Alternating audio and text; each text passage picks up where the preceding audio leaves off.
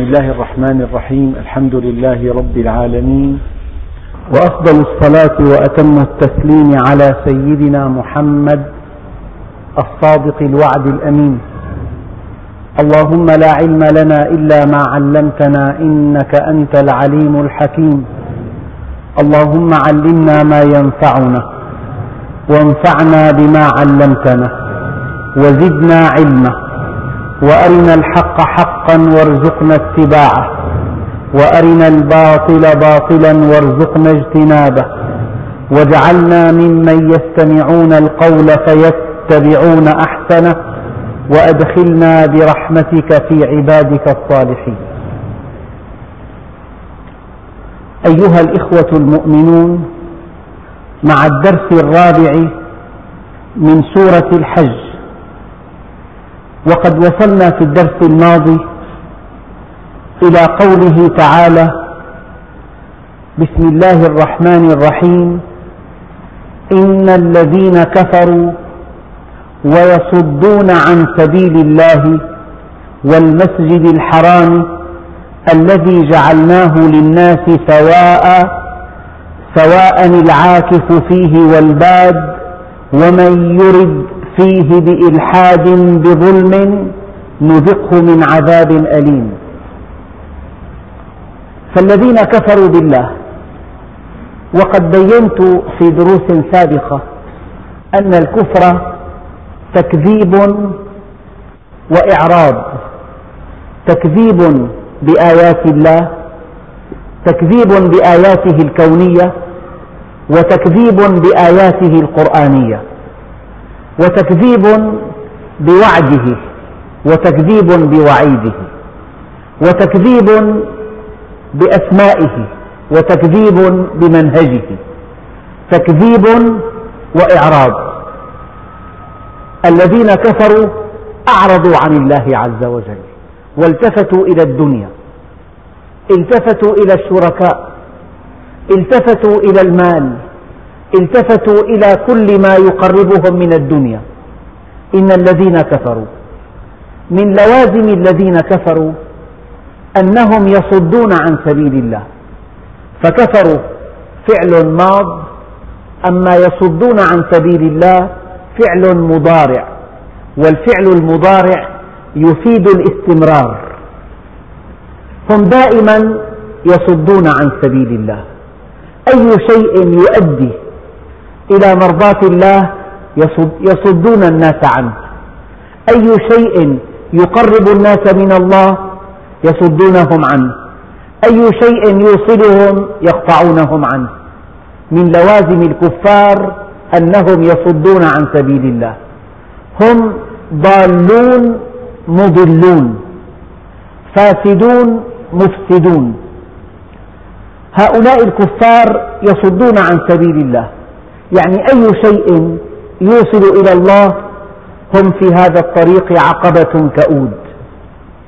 ربما كان دفع المال طريقا إلى الله عز وجل.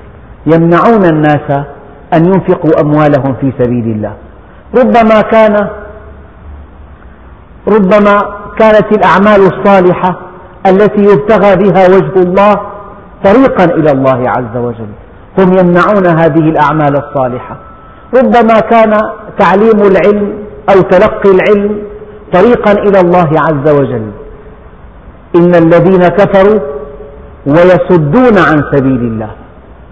فنعوذ بالله أن نصد الناس عن سبيل الله. بل اللهم ارزقنا أن نكون هادين مهديين. أن نهتدي ويهتدى بنا.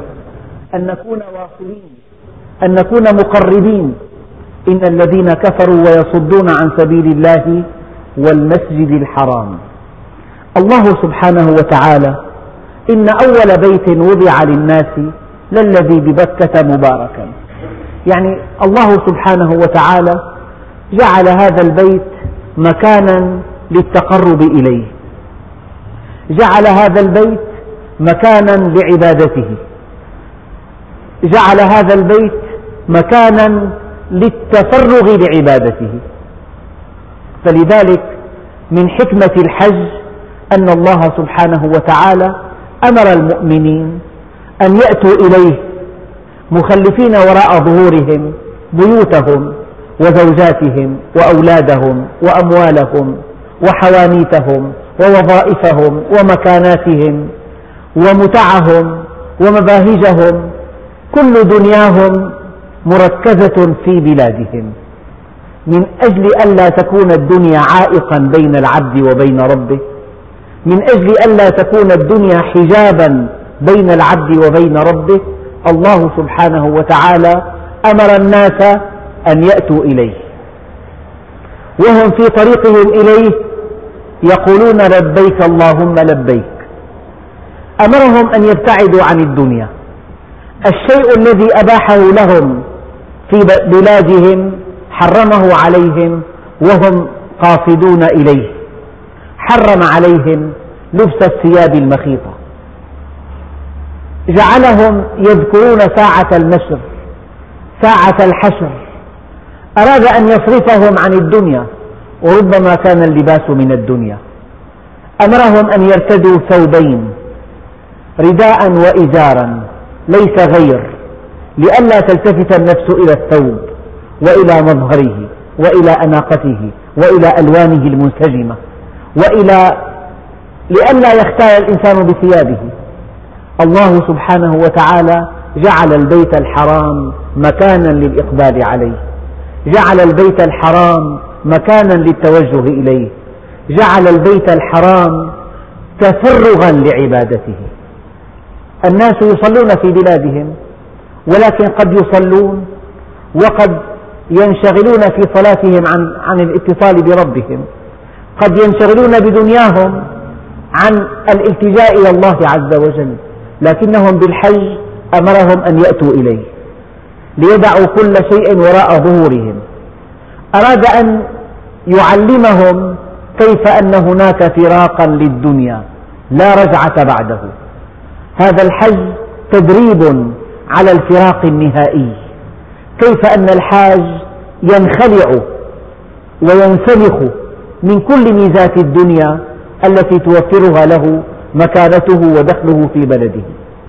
فربنا سبحانه وتعالى جعل المسجد الحرام معطوفا على سبيل الله. فإن الذين كفروا ويصدون عن سبيل الله والمسجد الحرام. فكأن المسجد الحرام مكافئ لكلمة سبيل الله. كما أن الأعمال الصالحة كلها طلب العلم تعليم العلم إنفاق المال أداء العبادات أداء الزكاة الصيام هذه كلها سبل إلى الله عز وجل. كذلك المسجد الحرام سبيل إلى الله عز وجل.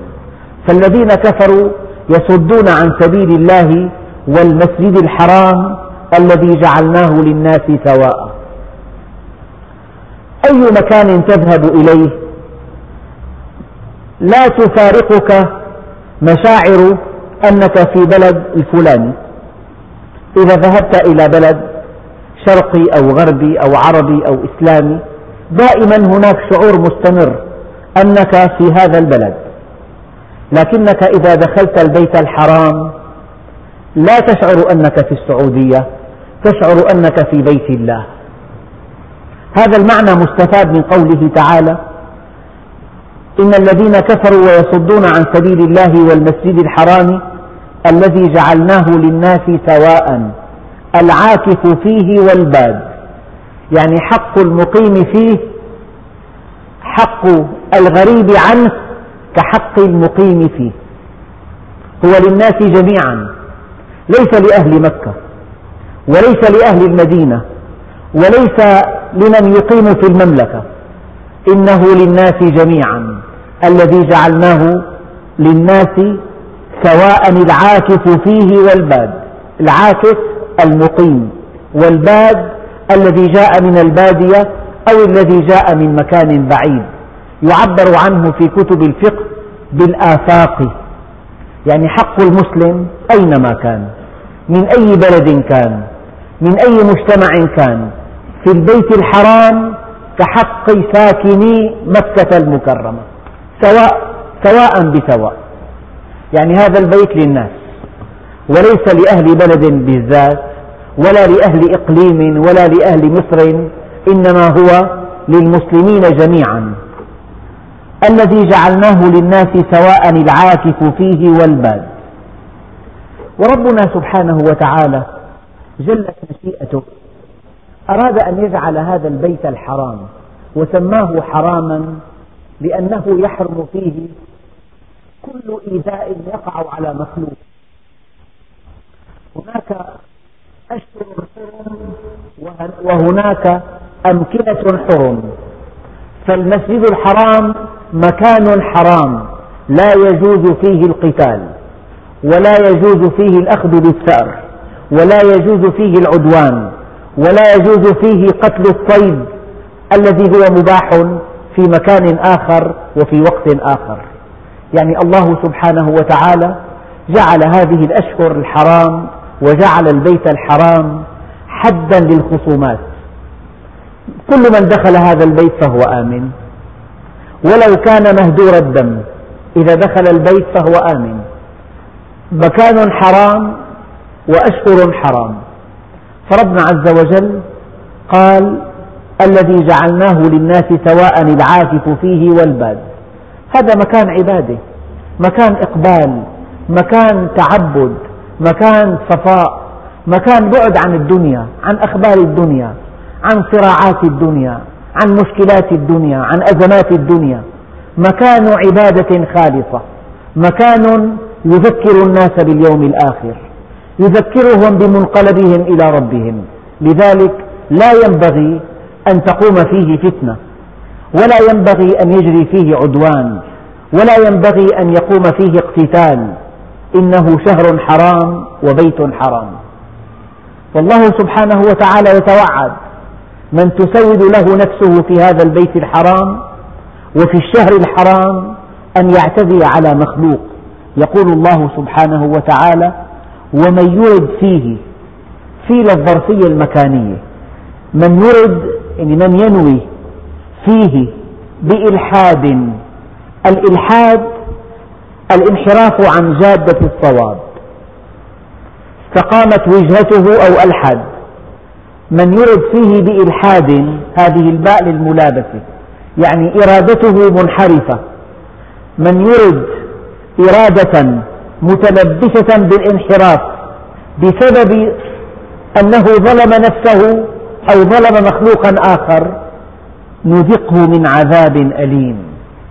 حتى أن بعض المفسرين فهموا من هذه الآية أن الخطيئة في البيت الحرام يعظم إثمها ويضاعف عقابها بحيث لو أن الإنسان أراد سيئة ولم يفعلها حوسب عليها وهو في البيت الحرام. لقوله تعالى ومن يرد ومن يقترف ومن يظلم ومن يرد فيه في هذا البيت وفي للظرفية المكانية والزمانية يعني في البيت الحرام وفي الأشهر الحرام. ومن يرد فيه بإلحاد يعني متلبسا بانحراف عن الطريق الصحيح. بظلم بدافع من ظلمه لنفسه أو ظلمه للآخرين هذا الذي يفعل إثما أو يقتل حيوانا أو يؤذي إنسانا أو يقلع نبتة أو يشتم مخلوقا أو يفسق أو يفجر في هذا البيت الحرام. من أراد هذه المعاصي نذقه من عذاب أليم في الدنيا والآخرة. لأن ربنا عز وجل جعل هذا البيت مكان للعبادة والنسك.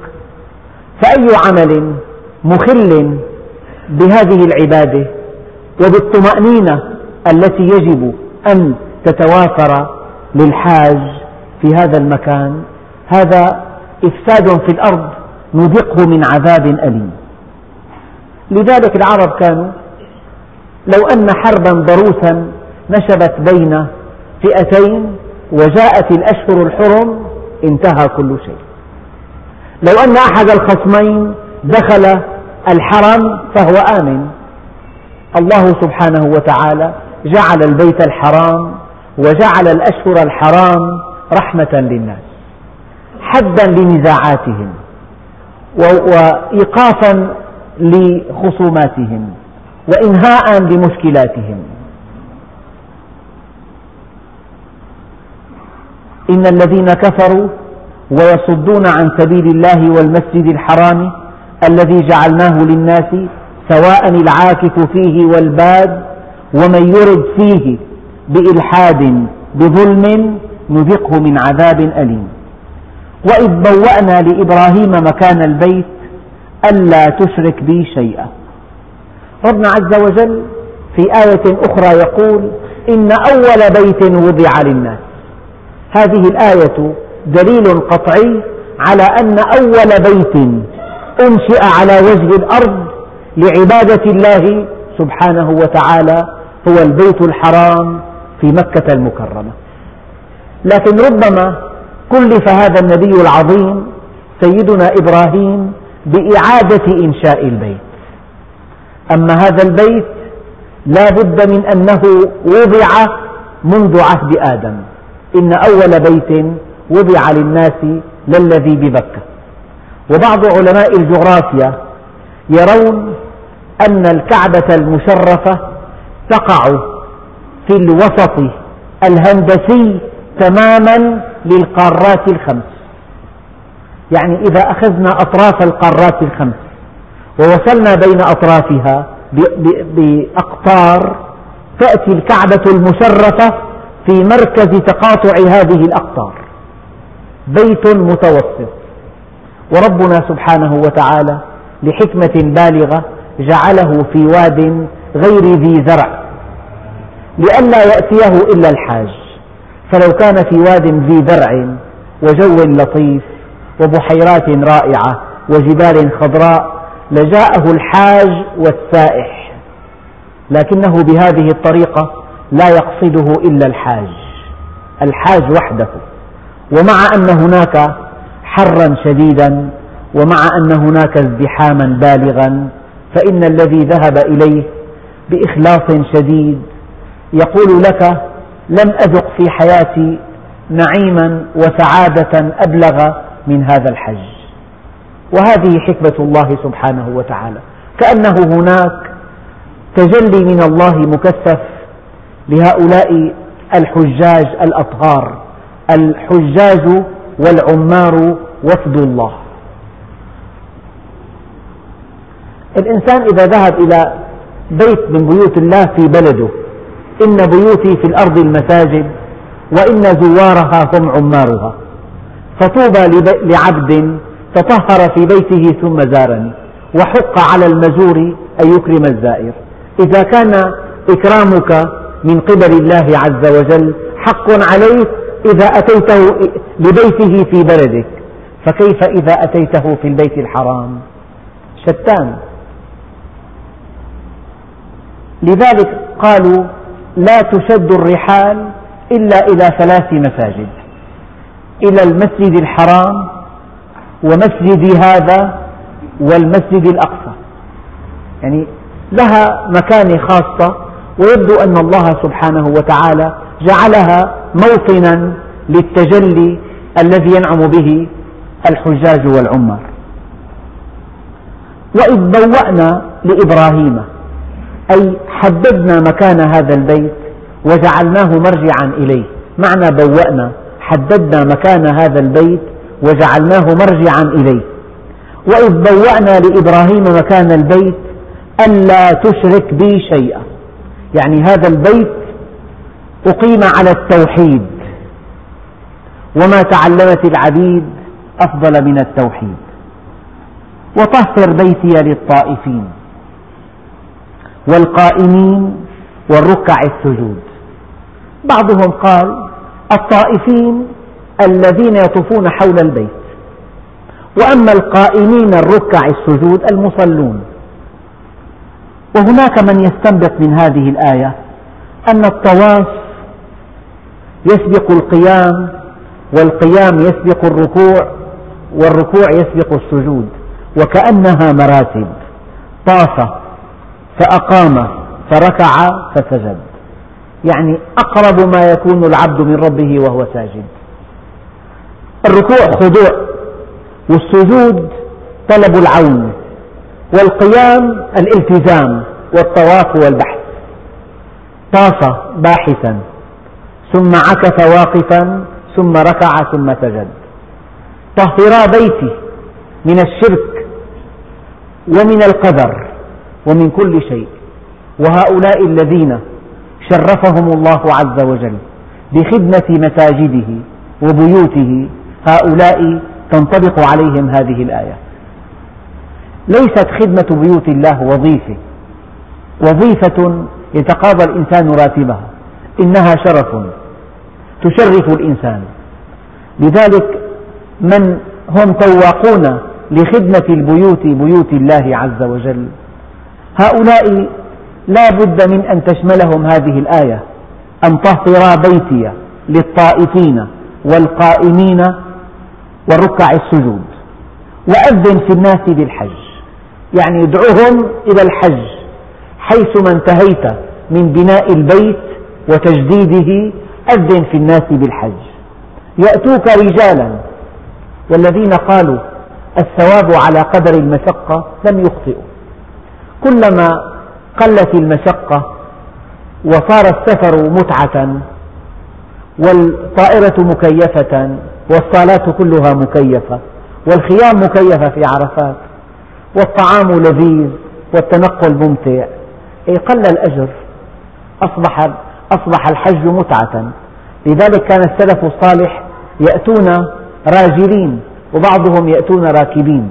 ولكن لا ينبغي للحاج اليوم أن يذهب ماشيا ولا راكبا ناقة لأن الجهد ليس مطلوبا لذاته. أما إذا كان الجهد عاما المشقة. إن كانت عامة فالله سبحانه وتعالى يثيب عليها على قدر المشقة. ولكن الآن أصبح الانتقال لا خيار فيه. لا بد من ركوب الطائرة. ولا بد من التنقل بين مكة وعرفات وبين مكة والمدينة بوسائل الركوب المعروفة.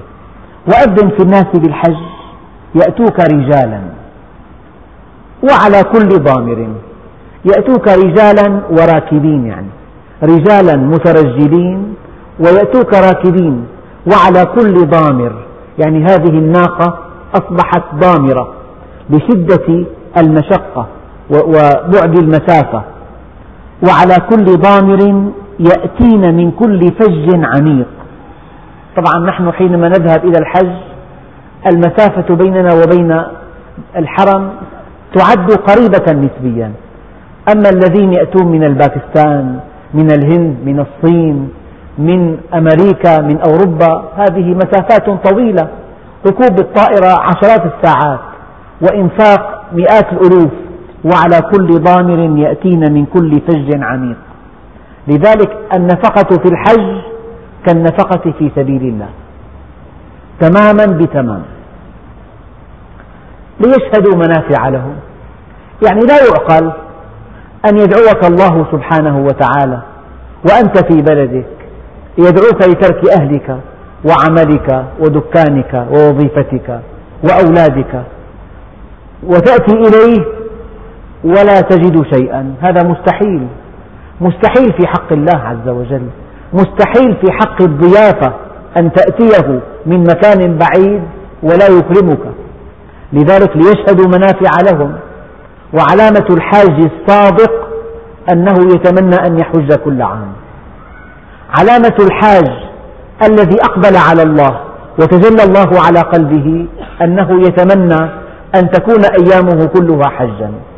فلذلك يقول الله سبحانه وتعالى ليشهدوا منافع لهم. والمفسرون قالوا في تفسير هذه الآية منافع روحية ومنافع دنيوية. يعني إضافة إلى أن الحج عبادة راقية والإنسان في الحج يقبل على الله عز وجل ويعاهده على الطاعة ويتوب إليه ويتعرف إليه ويتشرف قلبه بالإقبال عليه. إضافة إلى كل هذا فإن في الحج منافع. ربما يلتقي المسلمون من شتى أقطارهم. ربما يتعرف بعضهم على بعض. ربما يبحثون قضية عامة ربما يتشجع الإنسان ليكون مثل هؤلاء ربما يكون التنافس بينهم. هناك منافع روحية ومنافع دنيوية تكون في الحج. ليشهدوا منافع لهم ويذكروا اسم الله في أيام معلومات. الحج أشهر معلومات. فالحاج يذكر الله سبحانه وتعالى في هذه الأيام المعلومات. كلما صعد شرفا أو هبط واديا أو استيقظ أو نام أو التقى بركبان يقول لبيك اللهم لبيك لبيك لا شريك لك لبيك إن الحمد والنعمة لك والملك لا شريك لك. هذه التلبية فيها استجابة لدعوة الله سبحانه وتعالى وأذن في الناس بالحج. فإذا رمى جمرة العقبة قطع التلبية وقال الله أكبر الله أكبر بدأ يكبر ويهلل ويسبح. الحج كله ذكر الحج كله دعاء الحج كله صلاة الحج كله إقبال الحج كله اتصال. الحج مناسبة كي يتصل هذا العبد بخالقه اتصالا محكما مكثفا مجديا. صحيحا.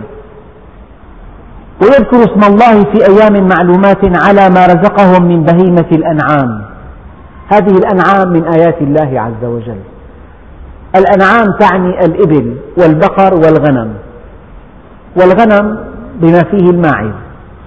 هذه الحيوانات التي جعلها الله آية على كرمه. أولم يروا أنا خلقنا لهم مما عملت أيدينا أنعاما فهم لها مالكون؟ وذللناها لهم لو أن الله سبحانه وتعالى ركب في هذه الأنعام أخلاق الضباع أو أخلاق الذئاب أو أخلاق الوحوش الكافرة أو أخلاق السباع كيف نستفيد منها؟ كيف نربيها؟ كيف نكثرها؟ كيف نذبحها؟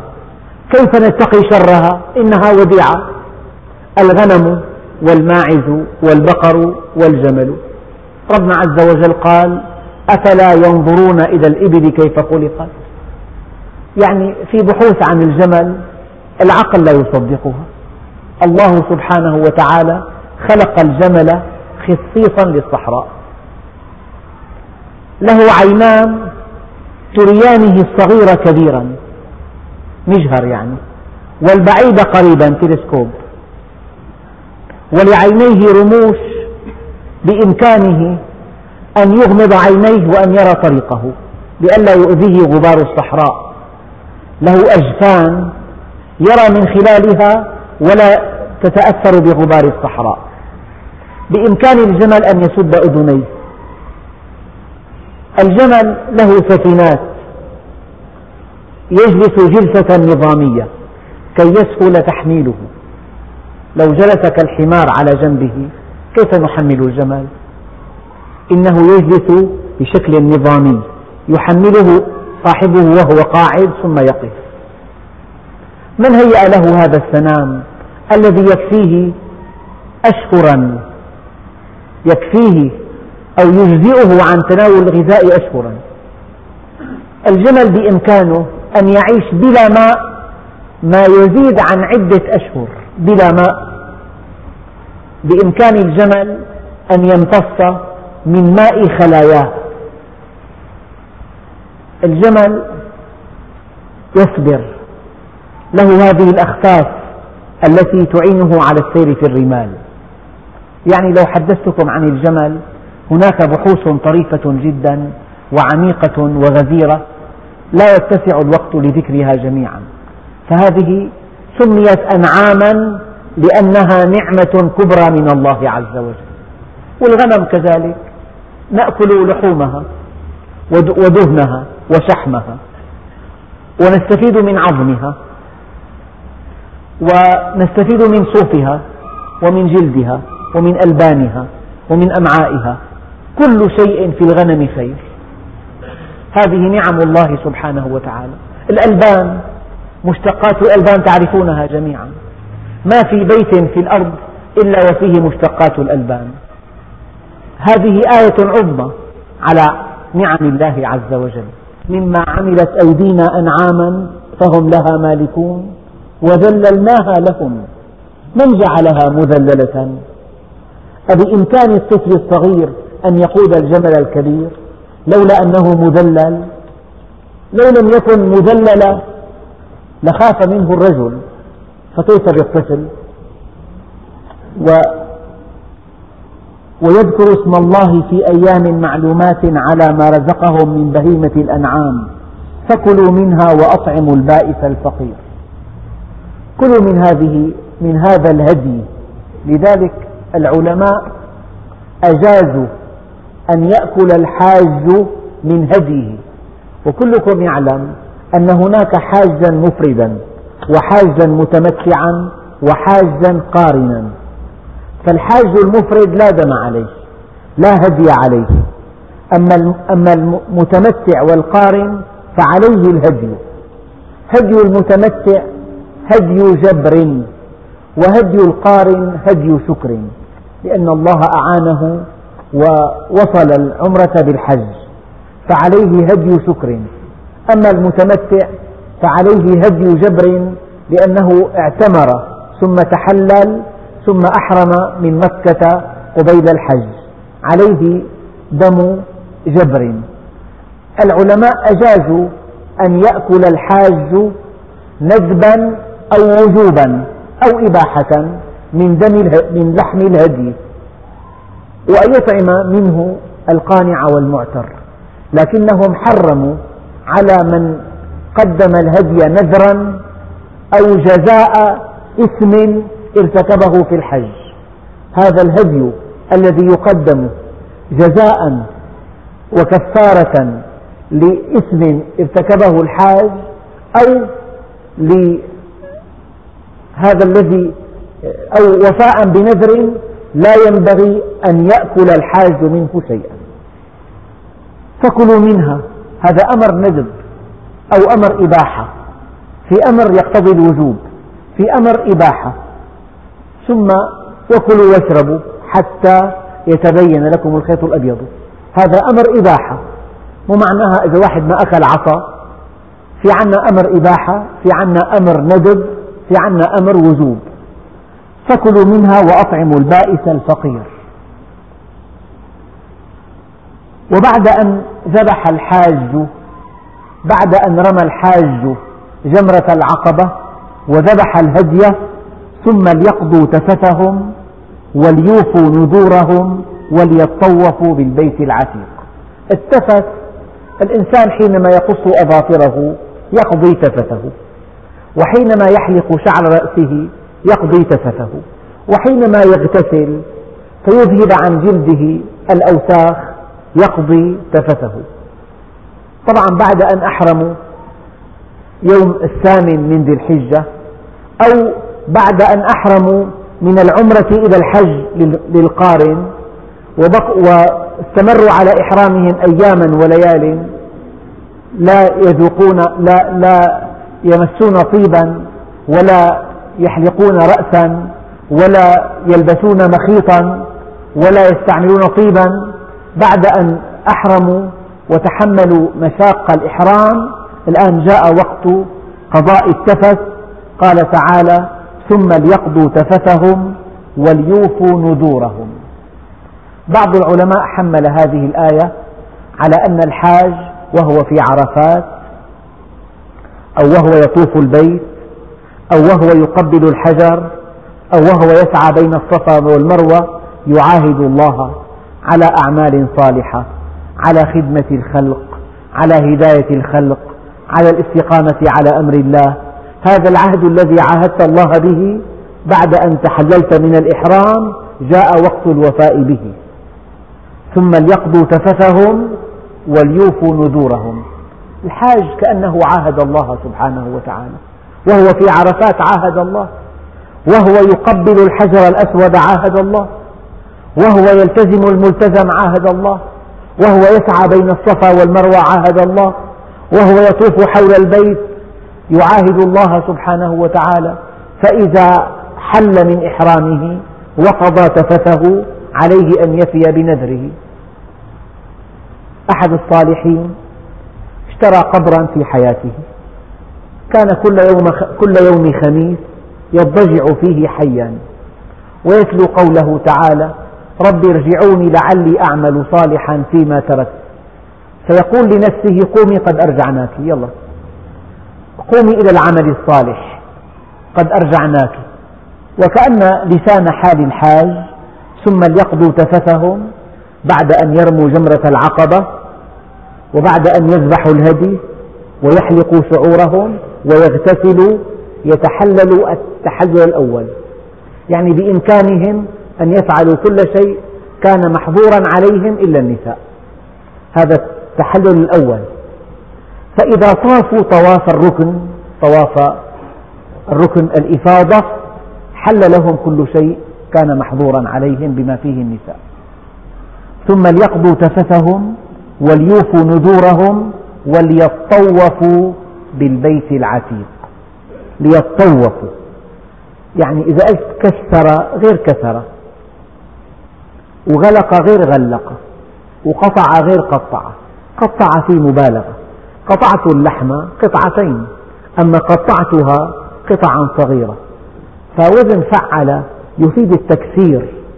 فربنا عز وجل قال ثم وليطوفوا يعني وليطوفوا كثيرا. فهم النبي عليه الصلاة والسلام من قوله تعالى وليطوفوا أن الطواف سبعة أشواط.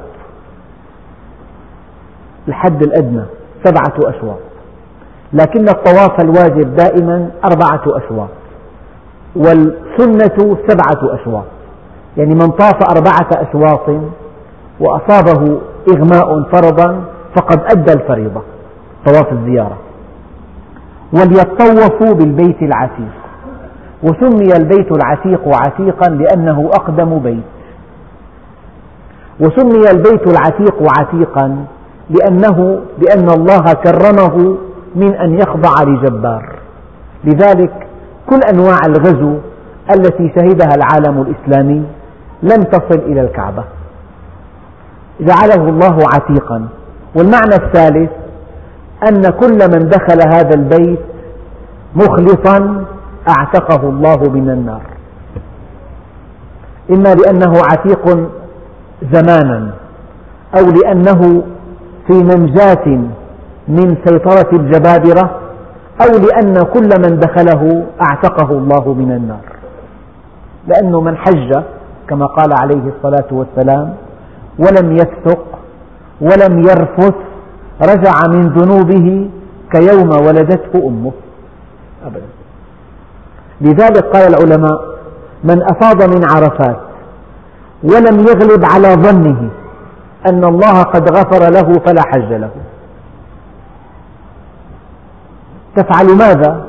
جئت من بلدك من بعد يزيد عن عشرات الآلاف من الكيلومترات دفعت الرسوم دفعت النفقات أغلقت محلك التجاري تركت أهلك لماذا جئت؟ أليس جئت للمغفرة؟ تفعل ماذا هناك؟ من أفاض من عرفات ولم يغلب على ظنه أن الله قد غفر له فلا حج له. ذلك ومن يعظم حرمات الله فهو خير له عند ربه. يعني هذه المناسك الذي يعظمها يعني في حاج يتساهل يقول لك لا تدقق هذا لا يعظم شعائر الله. يعني في أشياء مباحة في بلدك. الطيب مباح بالعكس مندوب. قال عليه الصلاة والسلام حبب إلي من دنياكم ثلاث الطيب منها الطيب. فالطيب مباح في بلدك ولكن الله سبحانه وتعالى هناك أراد أن يتعبدك أن يمتحن مدى طاعتك له. والطاعة دائما تمتحن لا في المعاصي والآثام بل في المباحات.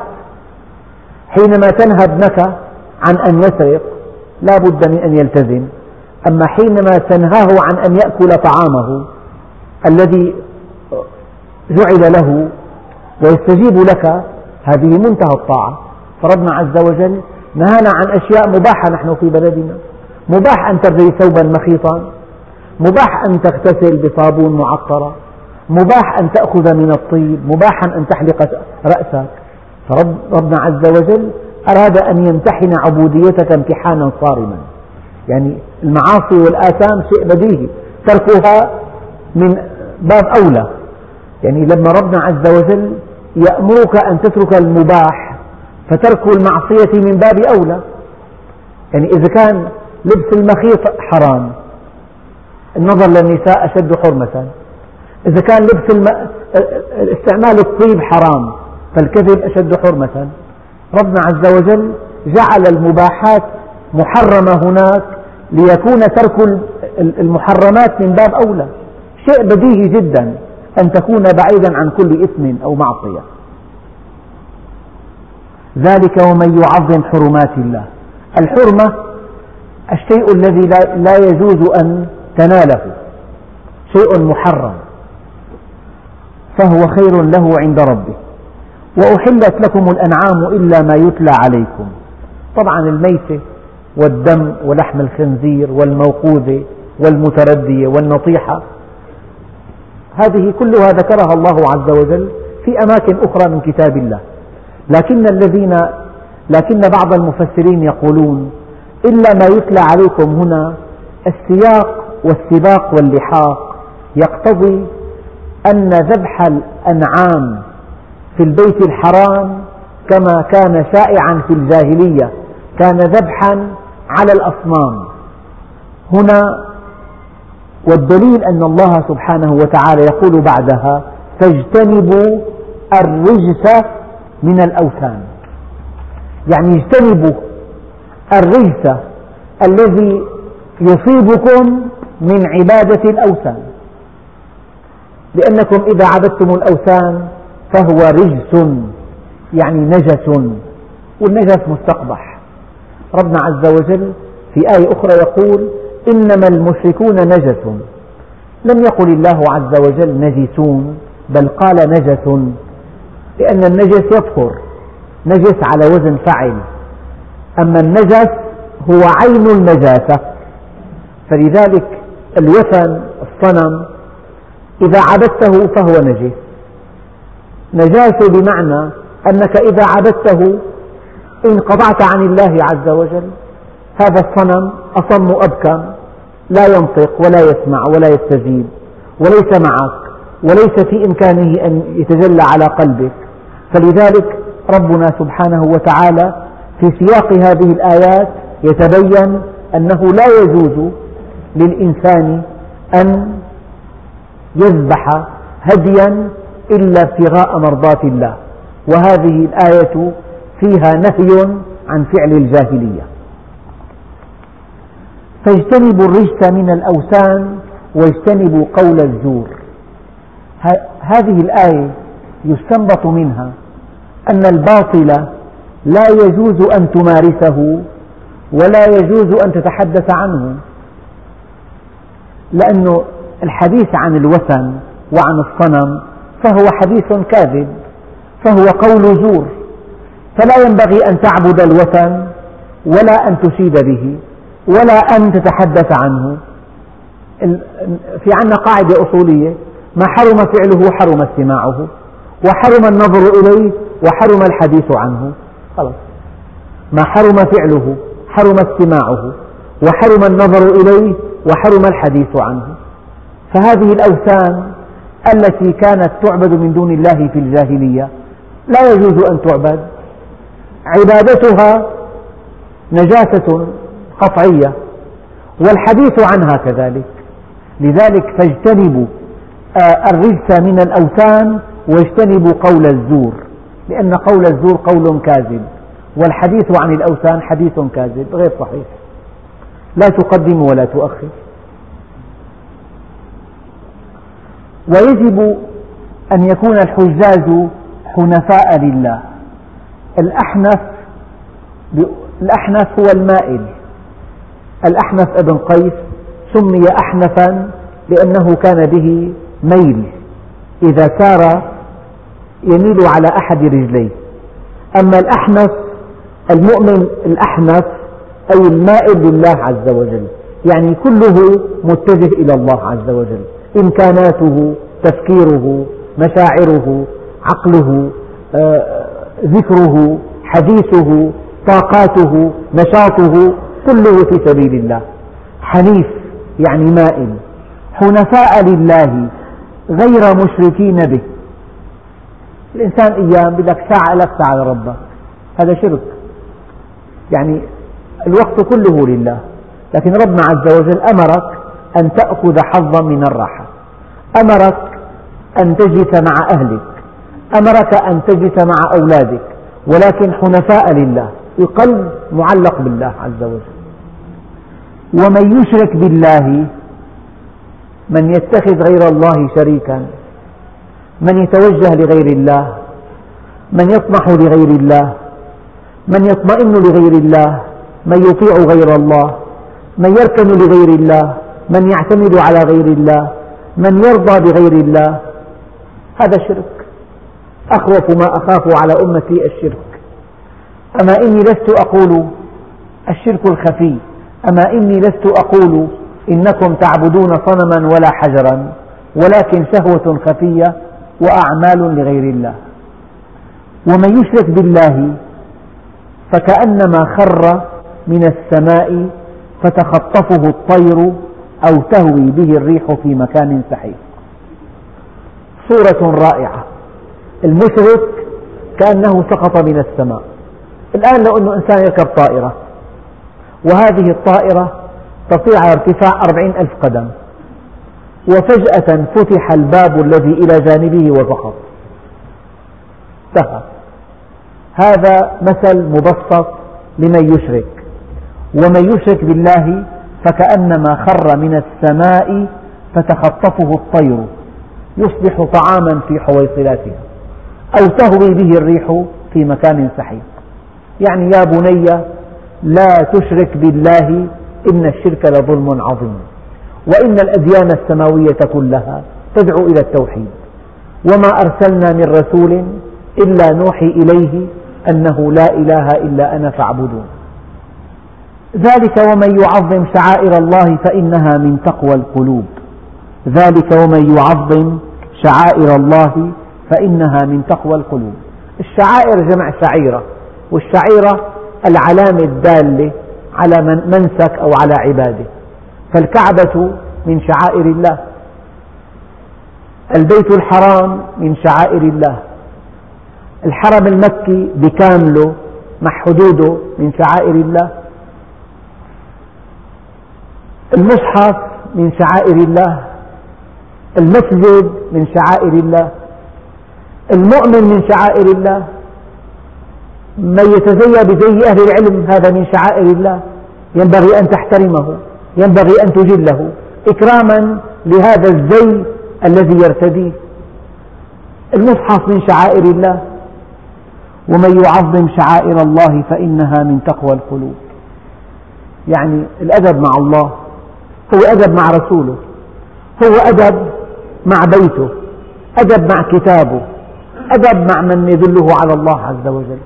الأدب واحد يعني يظهر بأشكال متباينة. لكم فيها منافع إلى أجر مسمى. هذه الإبل هذا, الهدي الذي يسوقه الحاج معه المتمتع. لكم فيها منافع إلى أجل مسمى. يعني لك أن تركبها ولك أن تحلبها ولك أن تستعين بها ثم محلها في النهاية إلى البيت العتيق. في النهاية تنحر ويقدم لحمها طعاما للفقراء. يعني يجوز من خلال هذه الآية أن تركب الهدي وأن تستفيد من لبنه ومن صوفه ومن وبره ثم محلها البيت إلى البيت العتيق.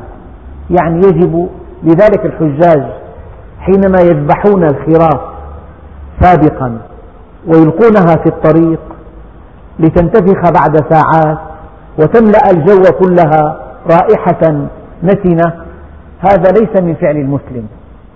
هذا ليس منسكا. ليس القصد أن تذبح الغنم. أن تتلف هذا اللحم. أن هذه المواد الأساسية في حياتنا. القصد أن يصل هذا اللحم إلى بطون الفقراء. هذا القصد. لذلك تفقهوا قبل أن تحجوا يعني حدثني صديق قبل سنوات قبل أن يمنع الذبح إلا في الآن ذبح في المسلخ. قبل أن يمنع الذبح كان الحاج يشتري هذه الغنم بمئات الريالات ويذبحها ويمشي. فإذا نظر إلى هذا المنسك إنسان أهذا هو الإسلام؟ أهذا هو الدين؟ فليأمركم الله عز وجل أن تذبحوا هذه الخراف لتصبح جيفا أهذا هو الدين؟ لا والله. يجب أن تنتهي هذه الغنم هذه الذبائح إلى أجواف الفقراء إلى بطونهم. ولكل أمة جعلنا منسكا ليذكروا اسم الله على ما رزقهم من بهيمة الأنعام. يعني الله عز وجل جعل مناسك يعني جعل وسائل نتقرب بها إليه. من هذه الوسائل أن تذبح الأضاحي تقربا إلى الله عز وجل. المنسك هي العبادة وهنا العبادة المتعلقة بذبح الهدي. ولكل أمة جعلنا منسكا ليذكروا اسم الله على ما رزقهم من بهيمة الأنعام فإلهكم إله واحد فله أسلموا وبشر المخبتين الذين أضمروا الحب لله عز وجل. الذين إذا ذكر الله وجلت قلوبهم. يعني الإسلام اسمه محبة. مكان المحبة في الإسلام كمكان الروح من الجسد. فالإسلام من دون محبة جسد بلا روح. فالذين فالمؤمنون الذين إذا ذكر الله وجلت قلوبهم اضطربت قلوبهم هطلت دموعهم اقشعر جلدهم اضطربوا تأثروا والصابرين على ما أصابهم. المؤمن صابر يرى أن الله سبحانه وتعالى بيده كل شيء ويرى أن حكمته بالغة وأن الله سبحانه وتعالى كل أفعاله خير. تؤتي الملك من تشاء وتنزع الملك ممن تشاء وتعز من تشاء وتذل من تشاء بيدك الخير. والمقيمي الصلاة والصابرين على ما أصابهم والمقيمي الصلاة. يعني الصلاة تحتاج إلى جهد كبير كي يقيمها, كي يقيمها الإنسان. تحتاج إلى استقامة. تحتاج إلى أن تعرف الله. يجب أن تعرف من تقف بين يديه. تحتاج إلى عمل صالح كي ترقى به إليه والمقيمي الصلاة ومما رزقناهم ينفقون. كل إنسان محاسب على ما رزقه الله عز وجل. فمن آتاه الله العلم عليه أن ينفق من علمه والذي آتاه الله المال عليه أن ينفق من ماله والذي آتاه الله الجاه عليه أن ينفق من جاهه ومما رزقناهم ينفقون. والبدنة يعني الناقة. مفردها بدنة بفتحتين والبدنة جعلناها لكم من شعائر الله لكم فيها خير فاذكروا اسم الله عليها صواف يعني تقف وتربط ثم تنحر. فإذا وجبت جنوبها يعني وقعت وسكنت فكلوا منها وأطعموا القانع والمعتر. القانع الذي لا يسأل والمعتر الذي يتعرض للسؤال يسأل يقول لك أعطني من, من مال الله. كذلك سخرناها لكم لعلكم تشكرون. لن ينال الله لحومها ولا دماؤها. لن ينال الله مفعول به مقدم على التعظيم منصوب على التعظيم. يعني لن ينال لحومها ولا دماؤها الله. يعني الله عز وجل غني عن عبادتنا كلها. لو أن أولكم وآخركم وإنسكم وجنكم كانوا على أتقى قلب رجل واحد منكم ما زاد في ملكي شيئا. ولو أن أولكم وآخركم وإنسكم وجنكم كانوا على أفجر قلب رجل واحد منكم ما نقص في ملكي شيئا. فلذلك لن ينال الله لحومها ولا دماؤها ولكن يناله التقوى منكم. الله عز وجل يناله من العبد هذه النية الطيبة. بهذه النية الطيبة يقبل عليه. بهذه النية الطيبة يسعد بها إلى الأبد. كذلك سخرناها لكم لتكبروا الله على ما هداكم وبشر المحسنين. معناها أنت في الحج قد هديت إلى الله عز وجل. وما قولك الله أكبر الله أكبر إلا تعبير عن أنك قد اهتديت إلى الله عز وجل. إن الله يدافع عن الذين آمنوا. إن الله لا يحب كل خوان كفور. والحمد لله رب العالمين. الحمد لله رب العالمين. وأفضل الصلاة وأتم التسليم على سيدنا محمد الصادق الوعد الأمين. اللهم أغننا بالعلم وزينا بالحلم وأكرمنا بالتقوى وجملنا بالعافية وطهر قلوبنا من النفاق وأعمالنا من الرياء وألسنتنا من الكذب وأعيننا من الخيانة فإنك تعلم خائنة الأعين وما تخفي الصدور. اللهم اجعل جمعنا هذا جمعا مباركا مرحوما واجعل تفرقنا من بعده تفرقا معصوما. ولا تجعل فينا ولا منا ولا معنا شقيا ولا محروما. وصلى الله على سيدنا محمد النبي الأمي وعلى آله وصحبه وسلم والحمد لله رب العالمين الفاتح.